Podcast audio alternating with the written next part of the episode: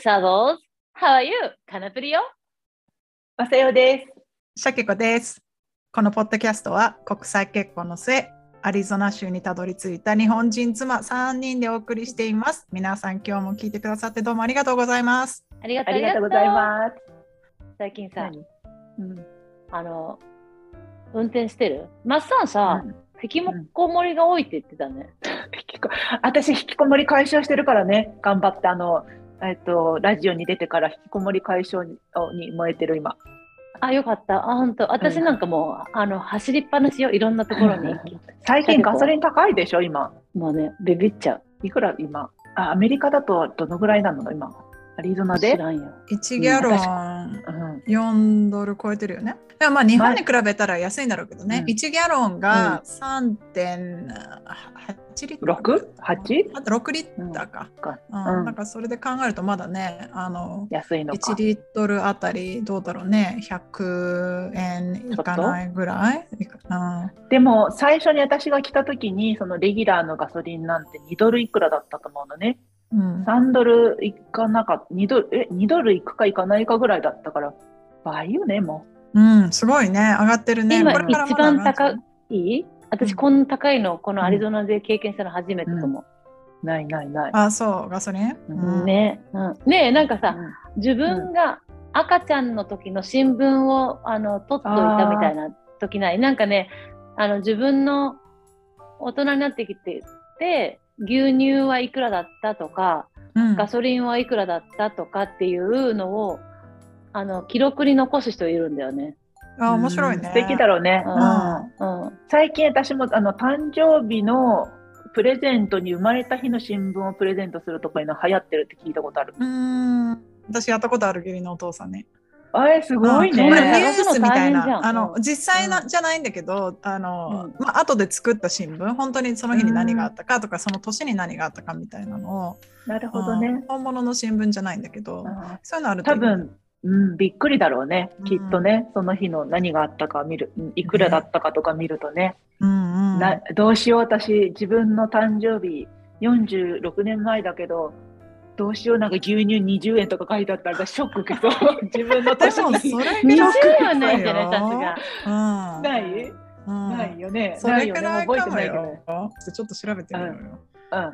ちょっと待ってね、牛乳、1975昭和え75年牛乳にもよるけどね。うん、三角パックだったらね20円ぐらいだったかもね、昭和50年。うん。ですね。昭和50年はね、50円って書いてるね。うわおなんか恐ろしい恐ろしい。今いくらなんだろう、今はいくら？昭和50年は、えーっとね、48円か。48円。今は、わかんないけど、2006年は103円って書いてる。やっぱじゃあ半額なんだ、いやー私と自分の年を感じる、そうね。でもなんかそ、まあでも当時は、当時のね、レベルで言う、収入レベルで言うとね、そんなに安くも高くもなく、なんかそれぐらいの値段だったんだろうけどね、変わるよね。ねでもそれにしてもねよ、それにしてもアメリカ最近、ね、だ値上げがすごいね、インフレがね。うんうんうん。あのコストコのトイレットペーパーもしなっとまた1ドル上がってたね。あ、本当本に。当。えー、さ結構調べたのあんた、アナリストとして。シャシャシャアナリストとして牛乳の値段。私の牛乳の値段。うん、私、この間これ見つけたのよ。リーダーズダイジェスト。ポッドキャストの人に説明してあげて。うんえっとね、私古い本をね、雑誌をさ、雑誌を見つけて、これちょっと貸してくださいって言って借りてきたんだけど、発行年数1976年。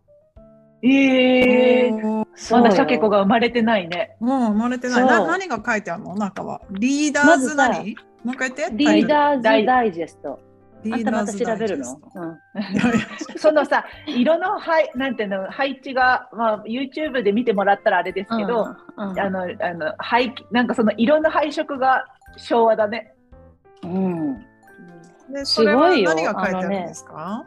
リーダーズダイジェストよ。だから、それが何か聞いて。取ってさ、あのダイジェストでね、あのいろんな、なんていうの、これさ、アメリカの人だとか、ヨーロッパの人とか、いろんな作家さんが追って日本の人が、えっと、翻訳してんの。へえ。じゃあ、あの、世界中のなんか面白そうなものをまとめたやつってことね。そうそうそう。タイトルはね、働く婦人の子供は誰が育てるのか。おお、ね面白いタイトル。うん。4000年前、地球は金星の火で焼かれたとかさ。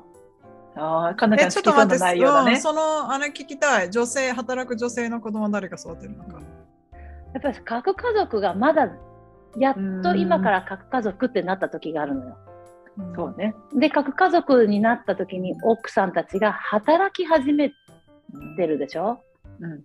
子育ては仕事だっていう認識がさ、あったってこと？え、よくわからん。だから、するのが当たり前だっていう時代だったんじゃない？おあのお母親がするのが当たり前だっていう時代だったんじゃない？まだ。ギリギリそのぐらいそうかそで、れか、そこから出てきおじいちゃんおばあちゃんでしょ。うんうんそう、うん。そういう、ねうん。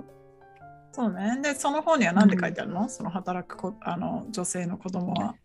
昭和51年には何て言ってたの、誰が戦後の女性たちの職場へのだもん、初めから。あ、戦後の、職戦後の女性たちなんだね。うん。職場への進出には目覚ましいものがある。現在では全国の労働人口約5300万人のうち38%強が女性によって占められている。うん高いね、その時代にしては。うん本当？うん、38%。はいはいはい。だが一方では女性たちが外へ出て働くようになった結果、すでに深刻な事態が起こり始めている。もう深刻なんだってよ。うん何が深刻を書いたの、うん日本の家庭は今大きく変わりつつあるのだ。母ちょっと、親の役目はかなちゃん、その声作ってるよね。ちょごめんね、止めちゃって。はい、すいません。このリーダーズダイジェストっぽく読んでみたんだけど、うんああ、ああそうだねいい感じ乗りよ。移った感じね。ううんそう。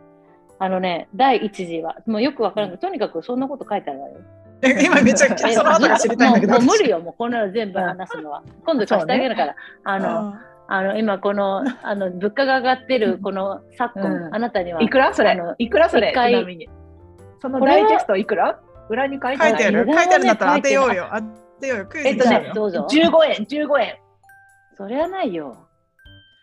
えだってー、あだって牛乳パックが50円だったから48円か48円だから、うん牛乳パックよりは高いだろうから200円。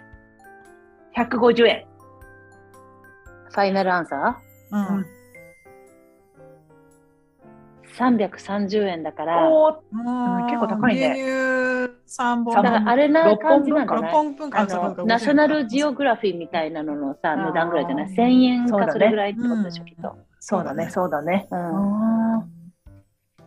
いやそうなのね。その昔のやつもあってたけど、そうそう、最近物価が高いからさ、うん。そうあの食費も上がるし、うんね、あのガソリン代も上がってさ、そんなあなんか工夫してることある？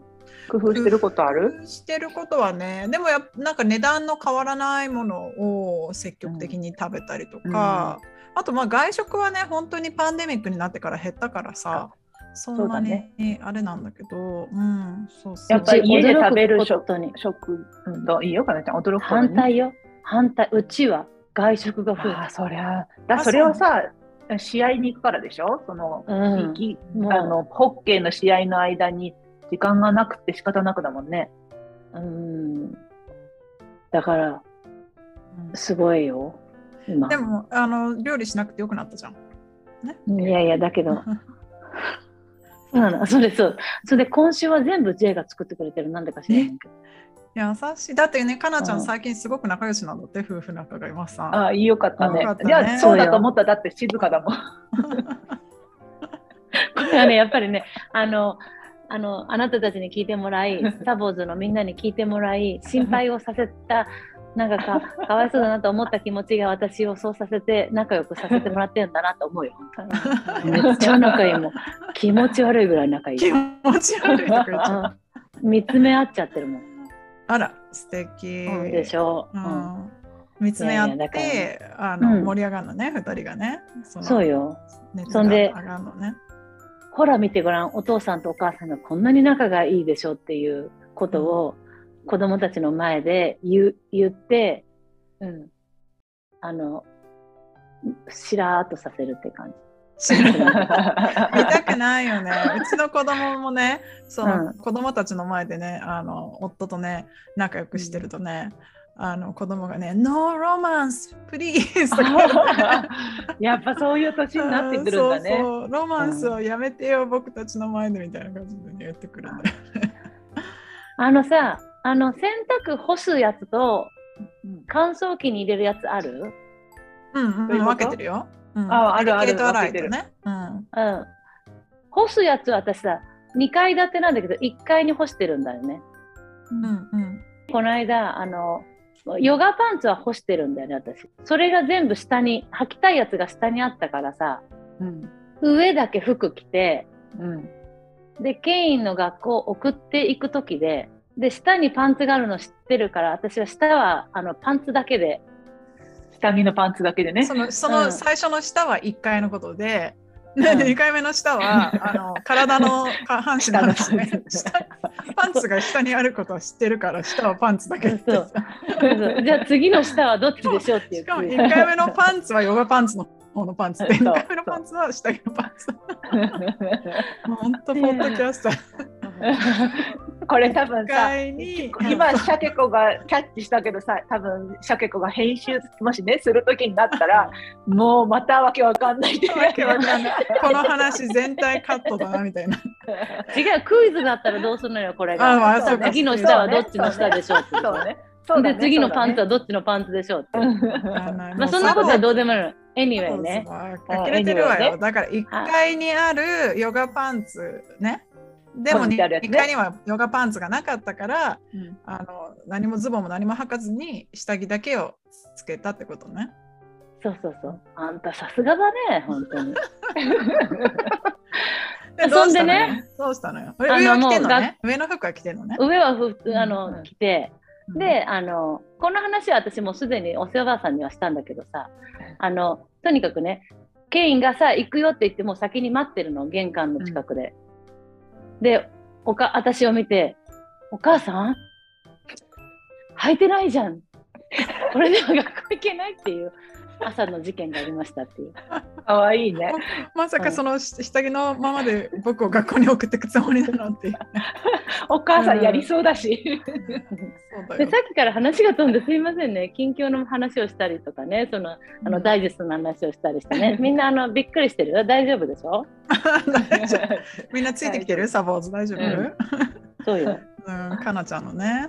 そうよ、うん。だから物価が上がってうん。大変ですって話と、かなちゃんがその古い昭和50年代の雑誌を見つけてきたのと、下着事件ね、うん。下着で学校送っていきそうになったっていう話ね。ちだってマッサンがだって言うからよ、あの昔はいくらだったかしら。たまたまこの本があったからさ、そんでねこの本のまだまだ言ってもいい、そのタイトルの中でね、85ページはさ、科学が生み出す危険なバクテリアっていうのがあるんだよ。へーなんかコロナみたいじゃない？うんコロナみたいって言えば。バクテリアではないけどね、コロナはね。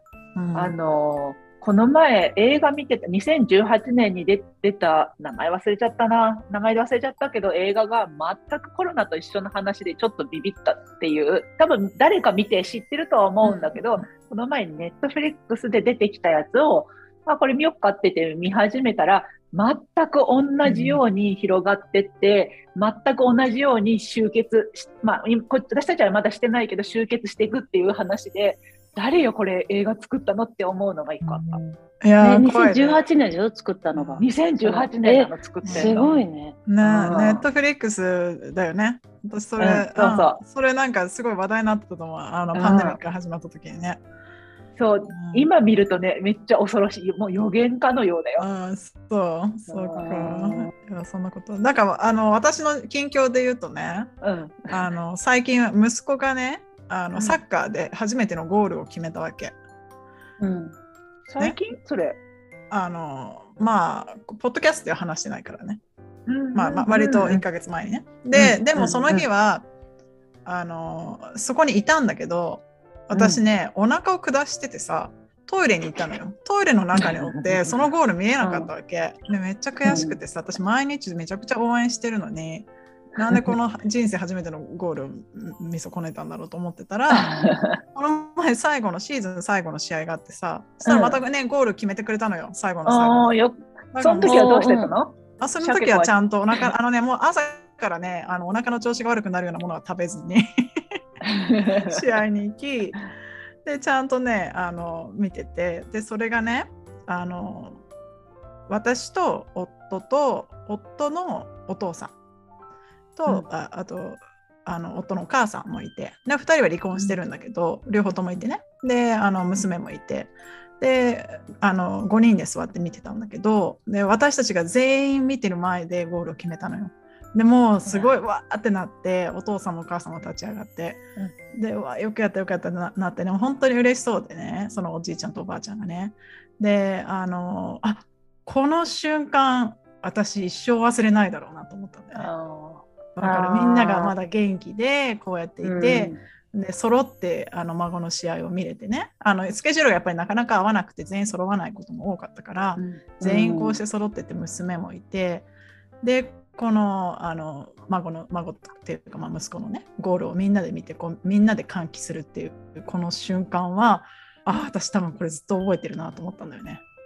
それがシーズン最後の試合だったの、うん。そうシーズン最後の試合。最高。感動的じゃん。うん。そうなの。うん。うん。で、あのーそうそう、そういうことがありましたっていうね。なんか、うん。まあ、いろいろね、オリンピックだなんだってい、いろんなね、大きなあの大会とかもあるけど、なんかもう本当にこれ、あのどのスポーツよりも楽しいというかね、あの感動したなと思って、そんなことがあったわ、最近。うん。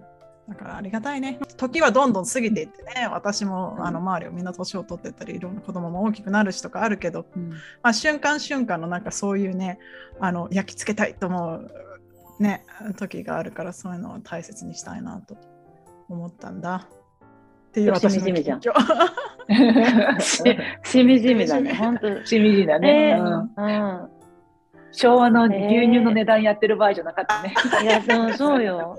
マッサンってでもさ、まあ、スポーツやる、やってた？若い頃。若い時はバドミントンもソフトボールもバスケットボールもやってたよ。けどうん今はあんまないね。今はもうハイキングが唯一の外でやるスポーツかな。うん。えほいじゃあ夫婦で観戦はするなんか？うん、何にもしない。うちはスポーツ観戦ほぼ一切し唯一見るのが格闘技ぐらいかな。うん。あそう意外、うん。うんえーやってるんだね。えー。あの、なんて言うんだろう、うんマーシャルアーツってなんて言うんだろう、こうえー日本語、武術とも言わん、なんだろう、あら、空手とか、なんて言うんだろうね、ああいうのって。合気道とか、ああいうのは好きみたいよ。まあそうなんだ、うちの旦那がね、私はうんうんまあ、別にあの応援するのは何でもいいし、まあ、別に嫌でもないし、かといってどうしても見たいっていうのもなくて、あんまりうちはテレビの観戦はないかもな、スポーツ観戦はないかも。うんスポーツ観戦するさ、あの、親をさ、マッサン目線で観察してほしい。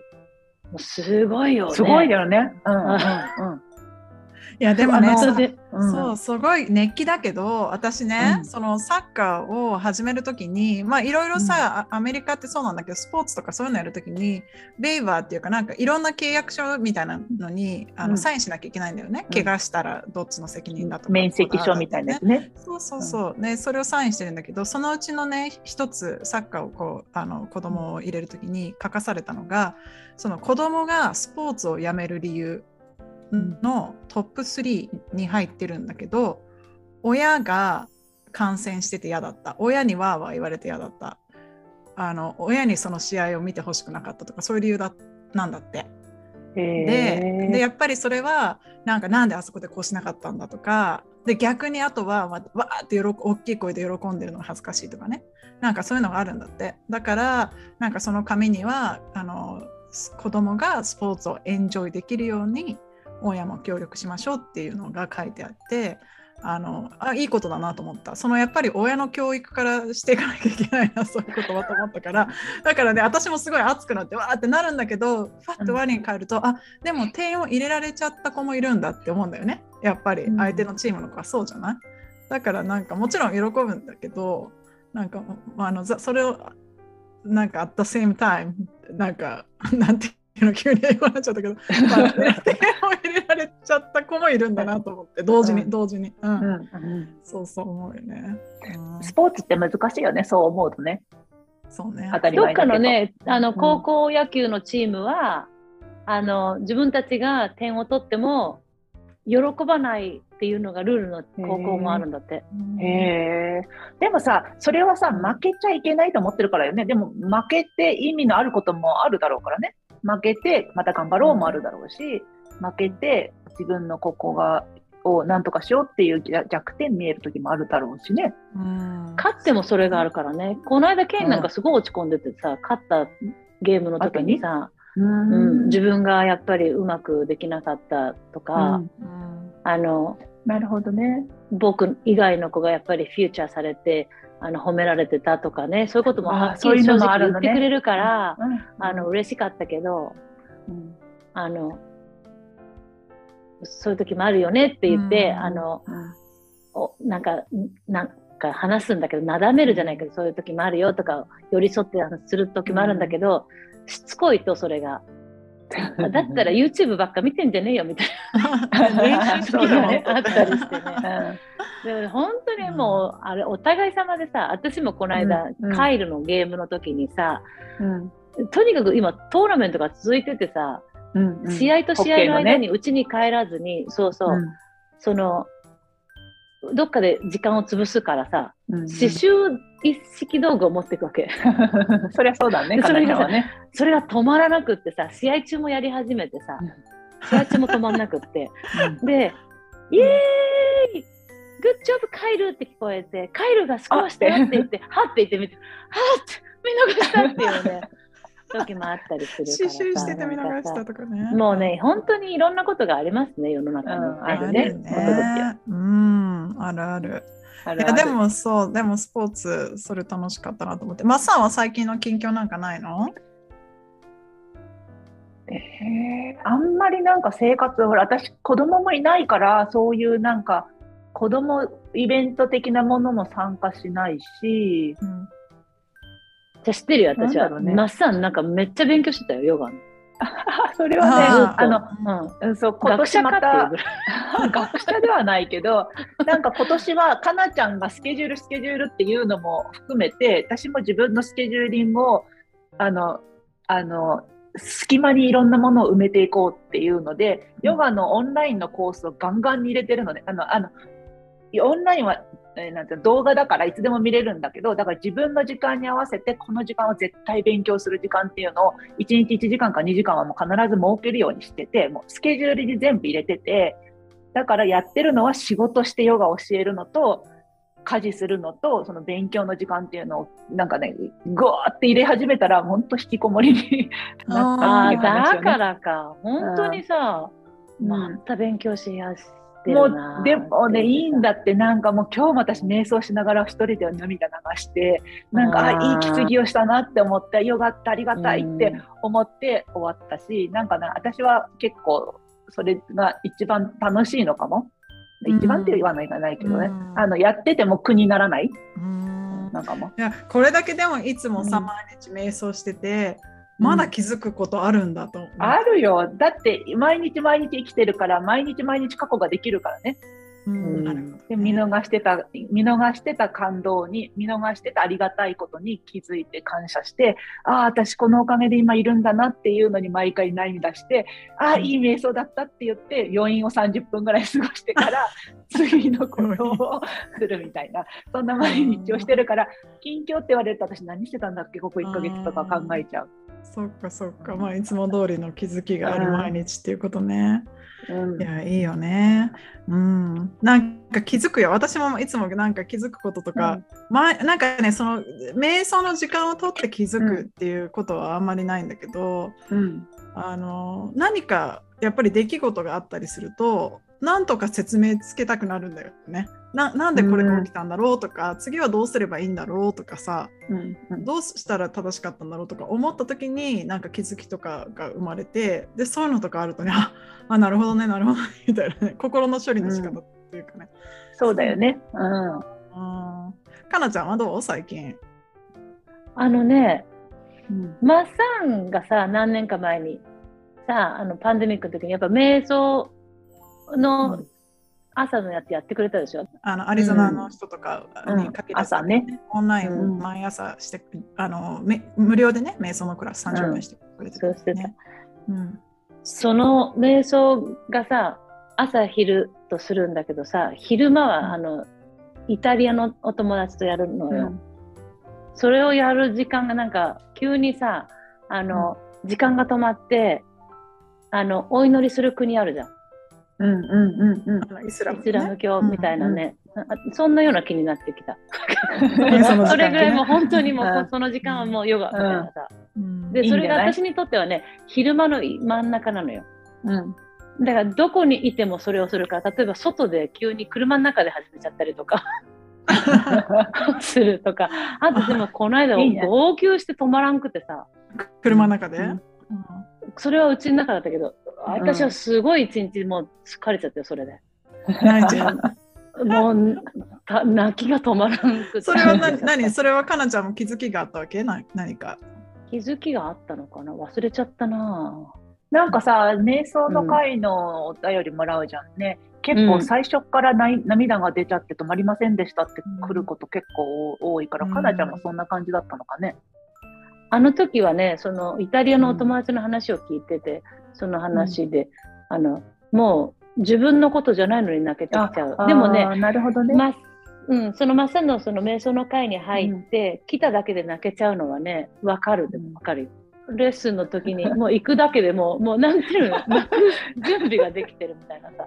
泣きに来ましたね。あでもそういうの、な泣きに行く場所があるって大事よね。うん私もね、ま、まさよちゃんのさ、あの、瞑想を初めて撮った時に号泣したんだけど、でもあーしてたね。今思うとね、うん。あの、そうやって自分自身と向き合ってあげる時間をそれまでに取ってこなかったんだと思う。うん。そのでそれはねなんかあえて取ってこなかったような気もするっていうのは、うん。あの見てしまったらあのパンドラの箱を開けるじゃないけど ああのね。その閉じて頑張ってきたものがうん。開けられてしまったらあの頑張り続けられないような気がし,、てたなと思うよ。多分。でもそれは間違いだったって気づいたかな？ああそうそうそう。で結局、うんあの結局はその昔の自分とかねその蓋を閉めてきたものとも向き合えた時にあのもっともっと生きやすくなるというかね。そうだよね。人生を送りやすくなるんだなっていうのは今思うところだけど、うん、なんかだからそういう私も意味で、うん。うん、きっとそう、まあ、わかんないけど、私も瞑想、あんま意外とスムーズに来たとは思うけど、なんか、その、瞑想が苦あのできない人たちっていうのがいるのはよくよく分かって、でも、ほんのちょっとの、なんて、こう壁というか、コブみたいなものを乗り越えたら、すごく楽になるだろうなっていうのも、私、実際自分も経験してるから、なんか、ぜひぜひ、やっぱり、してもらえたらいいなと、私は思う思うかな。うんそうだね、うん。瞑想もね。あいやそそうなんなんで言うだったらね、近況で言ったら、う本当にそれをして、あの、突きつけられて、うん。去年の秋、11月頃苦しかったよ、私。だけど、ちょっとすっきりして、うん。あの、乗り、ちょっと一個また乗り越えた感があってね、うん今は。ラブラブよ。それは別に彼との、J との間だけでなく、自分のこともそうだし、うん。あれはね、意外ときつかったあな。あなんかね、でもさ、気づいてなかったわ。サボツマやってる間もじゃあちょっと苦しかったのね。何かなこの気持ちはって思ってたのね、まあやっぱりさ、傷うん、自分でもわからないような処理の仕方もあったけど、やっぱりずっと、ずっとそのことをずっと考えてたよね。でも、サボ妻は楽しかったしね、あの、うん。ヨガの時間は楽しいし、こう、自分の中で折り合いつけた、な、よしっていうところが。うん。うん。何のことでうんが心に引っかかってたのかわからないけど、でもあれだね、そうやって自分で、うん。あの折り合いがついたらね。折り合いがついたんだったらよかったなと思うよね。そういうことってやでも、何でも何度もあ苦しかるもんね。ったよ。うん。あのさ、私、そこでサボ妻で楽しそうにやってるからさ、楽しそうにやってるねとか、調子よ良さそうねって思われるけど、実はそうでもなかったわよ、うん。あの時期はと思ってさ、あそう。面白いと思って。うん、言 言ってくれてもいいんだけど、なんかそういうか気持ちでもなかったんだろうね。シェアをするっていう気持ちでもきっとなかったんだろうね、その時は。か気づいてもなかったんだと思う。ああ、なるほどね。自分でも、うん、その時は。うん。うん。じゃあサボズもでもねもしかしたらうん。そういうね気持ちの時があるかもしれないけど。うんうん。なんかさ、だから人と一緒に瞑想するのがいいって、シェアするのがいいのは、なんて言うんだろう、できなくても全然ね、瞑想ができなくてもいいけど、みんなで一緒になんか壁を乗り越えるっていうのが、なんて言うんだろう、できることが時々あるんだよね。一人じゃやっぱり怖くてできなくても、みんなとならなんとなくできて、で、シェアを聞いてるうちになんだみんなもそうだったんだみたいなので安心するっていうパターンもあるから、うん。やっぱりね、あの、いろんな、まあ、瞑想だけじゃなくてね、スポーツのサッカーでも、みんなと一緒だったらできるってことはたくさんあるから、私たちもやっぱサボーズで一緒にっていうのもあ多分あるだろうね。そうね、サボツのうん、話一人だと、ね。うん。そうう、ん一人だとできないけど、ここでお悩み相談してるうちに解決しちゃうってことがあるのは、そういう感じだろうね。そうだね。ということで、サボツマではこれからもまだまだお悩み相談聞いていきますんでね。あの、常に送ってくださってる皆さんどうもありがとうございます。あの、ね、ありがたいことにたくさん溜まってきちゃってるので、一つずつ解決もしくは一緒に悩むをしていきたいと思っているので、お待ちください。はい。でも引き続きお悩みも、ラブレターもお待ちしています。サボツマアットマーク Gmail.com です。よろしくお願いします。ということで、皆さんのお耳をお借りしました。どうもありがとうございました。ありがとうございました。!Love you!